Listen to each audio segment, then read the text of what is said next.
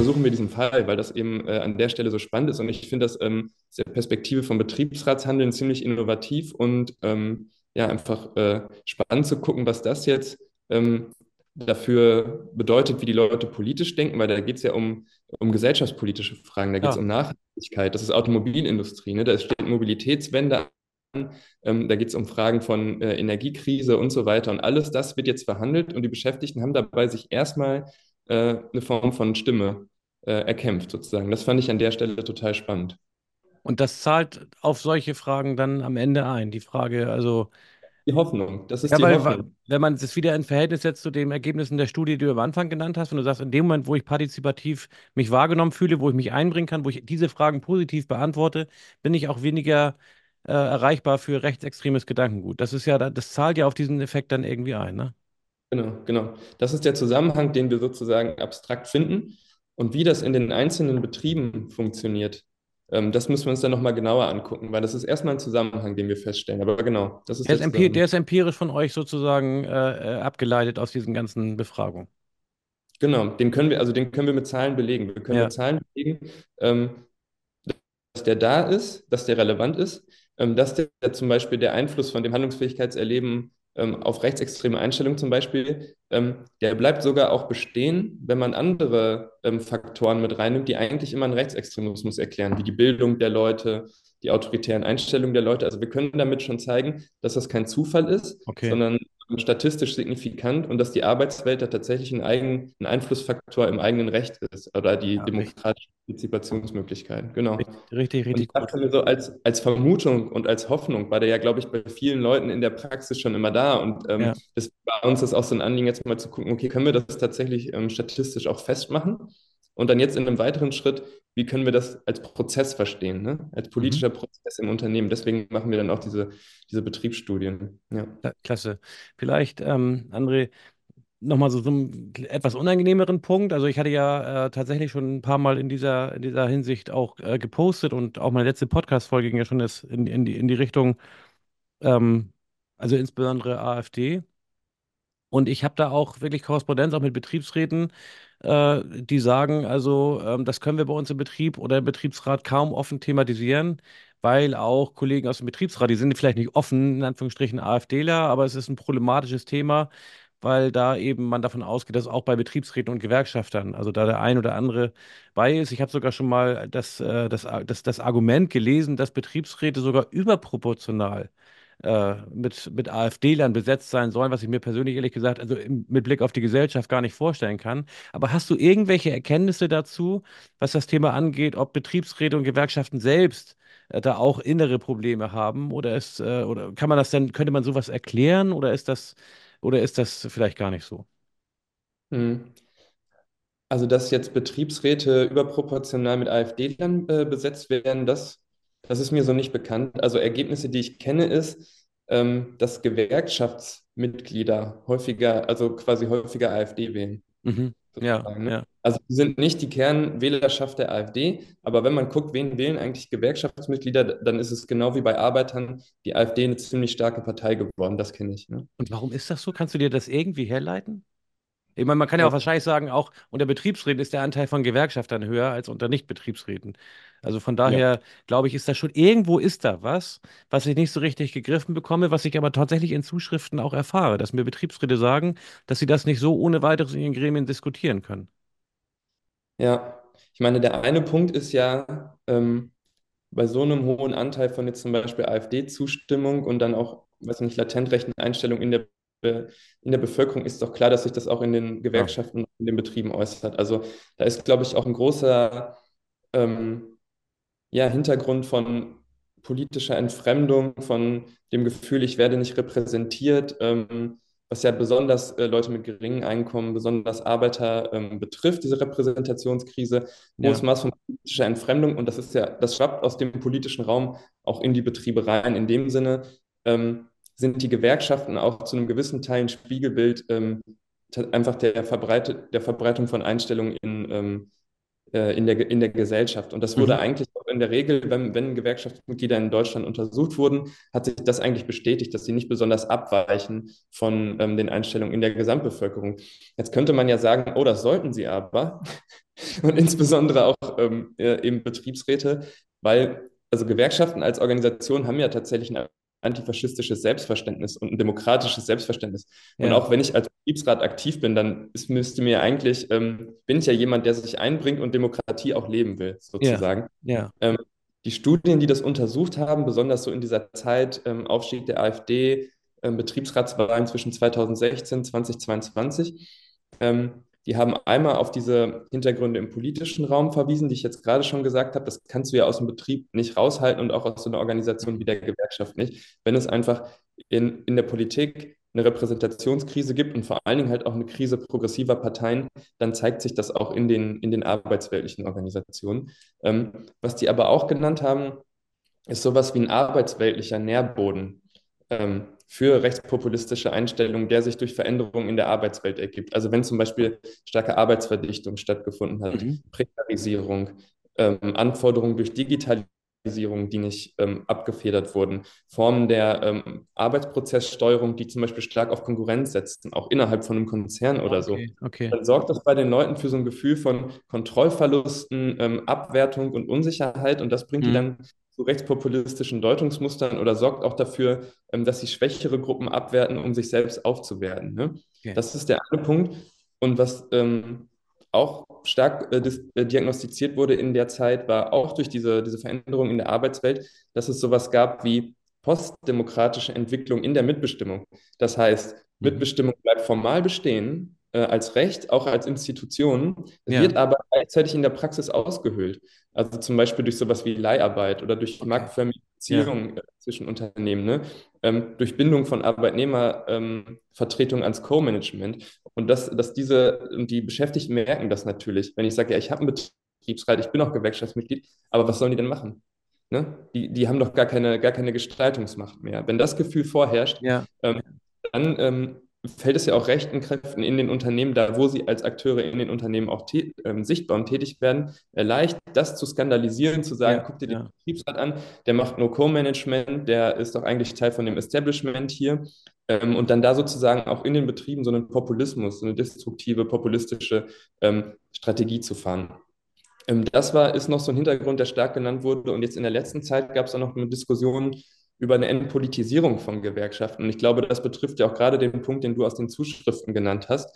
Ähm, das ist einmal, habe ich überhaupt die Zeit für Gesellschaftspolitik ähm, mhm. in meiner, in meiner Vertretungsarbeit, also sowohl als Gewerkschaft, aber äh, auch als Betriebsrat, oder bin ich eigentlich total aufgesogen von Ja, diesen ganzen ähm, ja, ähm, Co-Management-Aufgaben auch von, ähm, von, den, von der Tarifarbeit. ja, Und da äh, kommt es zu einer Entpolitisierung, die dafür sorgt, dass diese Normen, die eigentlich äh, und ja auch demokratischen Werte, die eigentlich die Arbeit in den Mitbestimmungsinstitutionen ausmachen sollten, gar nicht mehr so stark vertreten und gelebt werden können. Ne? Dann eben die Angst ähm, der, vor der Auseinandersetzung und sorgt dann, glaube ich, nochmal für eine zusätzliche Entpolitisierung. Ähm, ich glaube aber, dass, dass das tatsächlich kein kein Gegensatz ist. Also wenn ich frage, was, was können Betriebsräte, Gewerkschaften demokratiepolitisch machen? Ich glaube, ihr ureigenstes Geschäft machen, eine konsequente Vertretung von Arbeitnehmerinteressen und sich ja, tatsächlich auch des Interessensgegensatzes bewusst sein. Ne? Das muss nicht destruktiv sein, aber das kann schon auch mal zu Reibungen führen und zum Konflikt. Ähm, und gleichzeitig sagen, okay, ähm, eine, aber auch eine demokratische Orientierung geben. Also Werte klar machen, Werte vertreten und äh, die dann auch leben sozusagen. Ich glaube, das ist kein Gegensatz, ähm, ja. das geht zusammen und ist auch wichtig. Und ich glaube, das ist auch ein zentrales Ergebnis von unserer, von, ähm, unserer Forschung eigentlich. Total spannend und interessant. Ich kann das, also aus eigener Wahrnehmung kann ich das auch bestätigen. Ich glaube tatsächlich, dass die Gewerkschaften äh, so im Großen und Ganzen, das lässt natürlich nicht, äh, kann man natürlich nicht so über einen Kamm scheren alles, aber die, äh, diese Entpolitisierung, die du da angesprochen hast, äh, die ist zumindest für mich sehr deutlich erkennbar. Also dass da, dass da, ich sag mal, jetzt die Felder sich verschoben haben, in dem, wo sich Gewerkschaften jetzt wirklich auch aktiv, äh, deutlich vernehmbar auch auch äußern, ka- vielleicht ist sogar diese gegenwärtige Situation eine Chance, dass es wieder so ein bisschen in diese andere Richtung kippt. Denn jetzt sind die natürlich auch im Zugzwang. Also beispielsweise diese, diese Demos oder sowas, da rufen die ja auch mit zu auf, der DGB beispielsweise. Das finde ich auch richtig. Aber tatsächlich ist da doch ein Teil der politischen Diskussion, zumindest sind sie nicht mehr so vernehmbar, wie, wie es nochmal war. Und das andere ist, dieses Thema, ähm, wie Betriebsräte agieren, das zahlt ja wie, im Grunde genommen, das dreht sich wieder um das Thema, was erlebe ich als Beschäftigter in Richtung Partizipation, in Richtung äh, Möglichkeit wahrgenommen zu werden, mich einzubringen. Das kann über Betriebsräte erfolgen, aber es kann natürlich auch eine Ohnmacht erfolgen, wenn Betriebsräte das nicht abbilden. Und Genau. andersrum, wenn sie es denn tun, dann kommen positive Effekte. Also von daher ist das ja wirklich ein, fast schon ein Plädoyer dafür, als Betriebsrat da sich auch aktiv einzubringen. Ja, ja. Das ist ja, würde ich sagen, auch ein Knackpunkt jetzt in der Diskussion über die äh, Reformierung von dem Betriebsverfassungsgesetz. Ne? Mhm. Weil da gibt es ja ähm, schon auch Stimmen, die da für stärker direktdemokratische Elemente sind. Und ähm, das ist, ähm, würde mich eigentlich auch interessieren, wie du das siehst, Ja. tatsächlich. Weil es gibt ja schon so eine, ähm, wenn Betriebsräte dann einmal gewählt sind, dann haben die ja schon relativ breite ähm, Befugnisse, sind jetzt auch nicht mehr so unbedingt rechenschaftsfähig und können dann auch erstmal ein bisschen auf eigene Kraft schalten und walten. Gleichzeitig ist es ja auch wichtig, dass sie nicht von, sagen wir mal, populistischen ähm, Strömungen in der Belegschaft da so unmittelbar ähm, von abhängen. Aber führt vielleicht ein bisschen weg jetzt Ich weiß, vom, du, ehrlich, vom vielleicht ist das, vielleicht, vielleicht ist das, vielleicht ist das äh, ein Thema für eine, für eine, für eine weitere Folge. Ist ja im Grunde genommen die Frage der, der, der Einbindung der Belegschaften. Ähm, ich Mhm. glaube, ein wichtiger Punkt dabei ist, so viel will ich zumindest mal andeuten aus meiner Sicht, ist äh, die Frage, wie Betriebsräte ihr Amt ausüben. Das Ja. heißt, du kannst ja, also, du kannst ja in Anführungsstrichen Geheimrat sein und womöglich gar keine Betriebsversammlung machen oder nur wenige und die Leute erfahren Mhm. nicht, was machst du und dann kommst du nach vier Jahren und möchtest wiedergewählt werden und hm, was machen die eigentlich und so. Oder du bist äh, tatsächlich in der Mitte der Belegschaft. Du kannst äh, Betriebsversammlung machen, vier Stück im Jahr, und da kannst du auch die Belegschaften einbeziehen, also wie du so etwas machst und wie du auch mit dem Management umgehst. Äh, das sind alles Sachen, die nehmen Belegschaften sehr intensiv wahr. Und also insoweit glaube ich, ist es auf der einen Seite vielleicht richtig, da, wie sagt man so schön, plebiszitäre Elemente zu stärken. Auf der anderen Seite würde ich mir auch in der einen oder anderen Frage schlicht und ergreifend mehr Mitwirkungsrechte von Betriebsräten äh, wünschen. Denn sie sind in manchen Dingen sind sie schlicht und ergreifend, die aber wichtig sind, die auch darauf einzahlen, sind sie im Grunde genommen zahnlose Tiger manchmal. Ja. Und, Ja. ähm, und das ist dann, und da die Belegschaft denkt, aber warum verhindert der Betriebsrat das nicht? Also nehmen wir mal beispielsweise sowas wie ähm, ähm, Auswahl, beispielsweise von Führungskräften oder wie man mit, wenn da, wenn da der Falsche in Anführungsstrichen das wäre, dann sagt, wieso hat der Betriebsrat das nicht verhindert? Ja, weil er da eigentlich im Grunde genommen gar nicht so richtig mit, mitzuwirken hat. Also es gibt so ganz verschiedene Punkte, die sich darüber ähm, diskutieren ließen. Aber vielleicht ist es tatsächlich ein Punkt für eine weitere Folge. Weil wir sind jetzt auch, auch bei dem Punkt, welche Rolle eigentlich dem Staat zukommt. Das finde ich ganz interessant, weil jetzt geht es ja gerade um diesen Vorschlag, den du gerade angesprochen hast von der, äh, ich glaube, HBS ist das gewesen. Es gibt ja eine ganze Reihe DGB, die sich da auch mit angeschlossen haben, hier diese Veränderungen im Betriebsverfassungsgesetz. Aber es ist ja nicht nur das, sondern generell eigentlich die Frage, ähm, wie kann man eigentlich die Möglichkeiten zur Partizipation im Unternehmen stärken? Die Mitwirkungsrechte von Beschäftigten, insbesondere natürlich übergebildete Betriebsräte, aber auch generell. Wie kann sowas geregelt werden? Und ihr kommt ja in eurer Studie auch zu, richtig zu Forderungen an die Politik. Welche sind das Ja. und wie leitet ihr, woraus leitet ihr das ab, diese Forderungen? Ja. Also erstmal ist, ähm, glaube ich, ja recht klar, dass diese ähm, ja, Demokratie, ähm, Politik im Betrieb alleine nicht alles auffangen kann und dass es da auch politische Rahmenbedingungen braucht, die sowas wie Industrial Citizenship eben schützen und absichern. Ähm, Sachen, die wir da wichtig finden, ist zum Beispiel ähm, bei öffentlichen Vergaben, dass da auf die Tariftreue geachtet wird. mhm. Ne, weil das was ist, was ähm, Tarifbindung ähm, ähm, stärkt.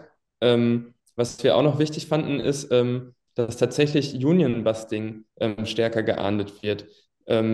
Es ist nämlich interessant, wenn man sich unsere, die vier Fragen, die ich am Anfang erwähnt habe, Ja, anschaut. ist Die Frage, die am negativsten beantwortet wird, ist tatsächlich die, ich kann offen über Betriebsräte und Gewerkschaften sprechen, ohne ähm, Nachteile zu befürchten. In der bundesweiten Untersuchung waren das ein Drittel der Befragten, die tatsächlich äh, da negative ähm, ähm, äh, Auswirkungen befürchtet haben, wenn sie ähm, über Betriebsräte, Gewerkschaften sprechen, also wo es da so eine ähm, mitbestimmungsfeindliche Kultur ähm, deutlich war. Und ich glaube, das ist so ein Punkt, wo man gerade ähm, ansetzen könnte, gerade wenn man sieht in unseren Ergebnissen, wie sehr diese Institutionen dann eben doch auch das Handlungsfähigkeitserleben am äh, Arbeitsplatz stärken. Das ist Ja, das eine. Ich finde aber, da muss man tatsächlich auch die Unternehmen in die Pflicht nehmen. Also du hattest das ja schon angesprochen. Ähm, äh, mit der partizipativen Unternehmensführung. Also es gibt ja einen Haufen Unternehmen, die jetzt auch ja angesichts von Fachkräftemangel ähm, Sorgen um ausländische, vor allen Dingen ausländische Investitionen, sich jetzt gegen Rechtsextremismus zum Beispiel positionieren.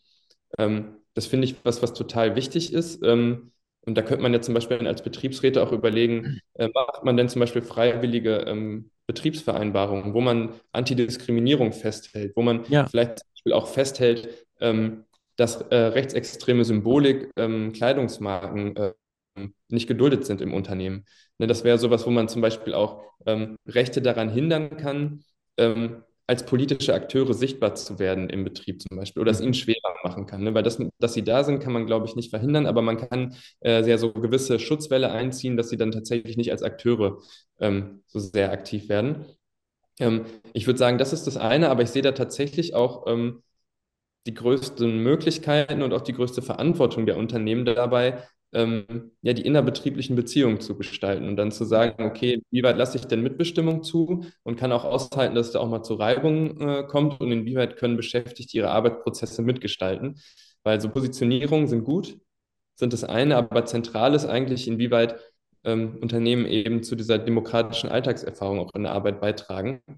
Und nochmal zum Start zurückzukommen, also Union Busting schärfer angehen, war eine Position.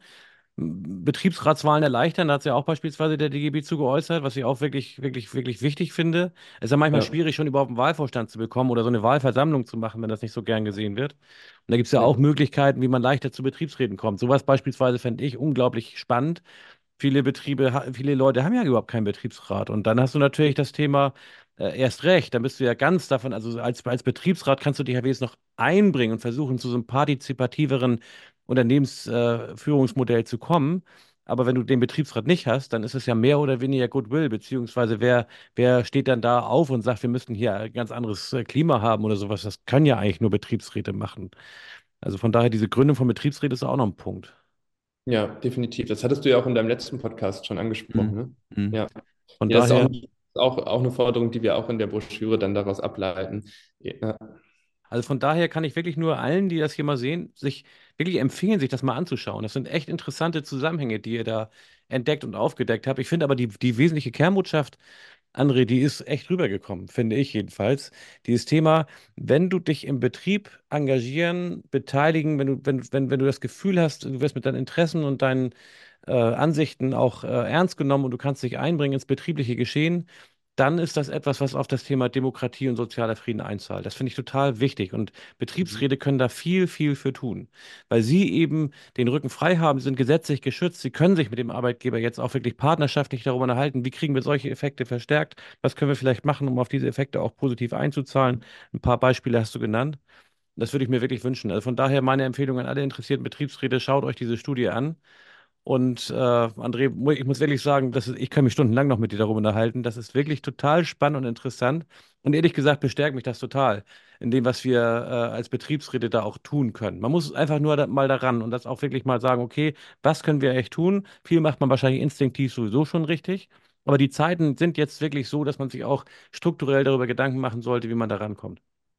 Und insoweit wäre da auch nochmal äh, meine, meine Ermunterung an die Betriebsräte, das zu tun. Also André, so halb und halb sind wir schon verabredet, um nochmal über die Fragen jetzt zu sprechen, äh, wie viel Mitbestimmung und wie viel plebiszitäre Elemente in der Betriebsverfassung beim nächsten Mal äh, dann zustande kommen sollten. Aber ich finde das klasse. Vielen Dank, dass du dir die Zeit genommen hast.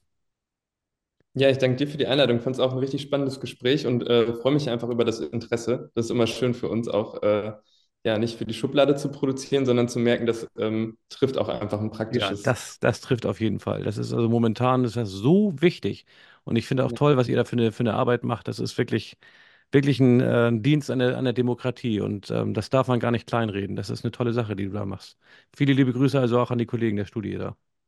Ja, da könnte ich auch noch, also für die Leute, die nochmal sich spezifischer für das Thema Ja. extreme Rechte im Betrieb ähm, interessieren, ähm, welche Akteure gibt es da, welche Gegenstrategien wurden auch schon ausprobiert, wie erfolgreich waren die? Da kann ich ähm, auf die Studie von meiner Kollegin Sophie Bose Ah, ähm, verweisen. Die hat halt in so einem, für die Friedrich-Ebert-Stiftung in einem Ländervergleich, hat sie sich Deutschland angeschaut und da das Wissen, was es gibt, zusammengetragen und ich finde das ähm, äh, ziemlich wertvoll zu lesen. Also wer da Interesse hat, nochmal dieses Thema zu vertiefen, ähm, Sophie Bose. Ja. Super. Sonst schick mir einfach einen Link, dann mache ich den, wenn ich die Podcast-Folge veröffentliche, dann knall ich den Link gleich dazu.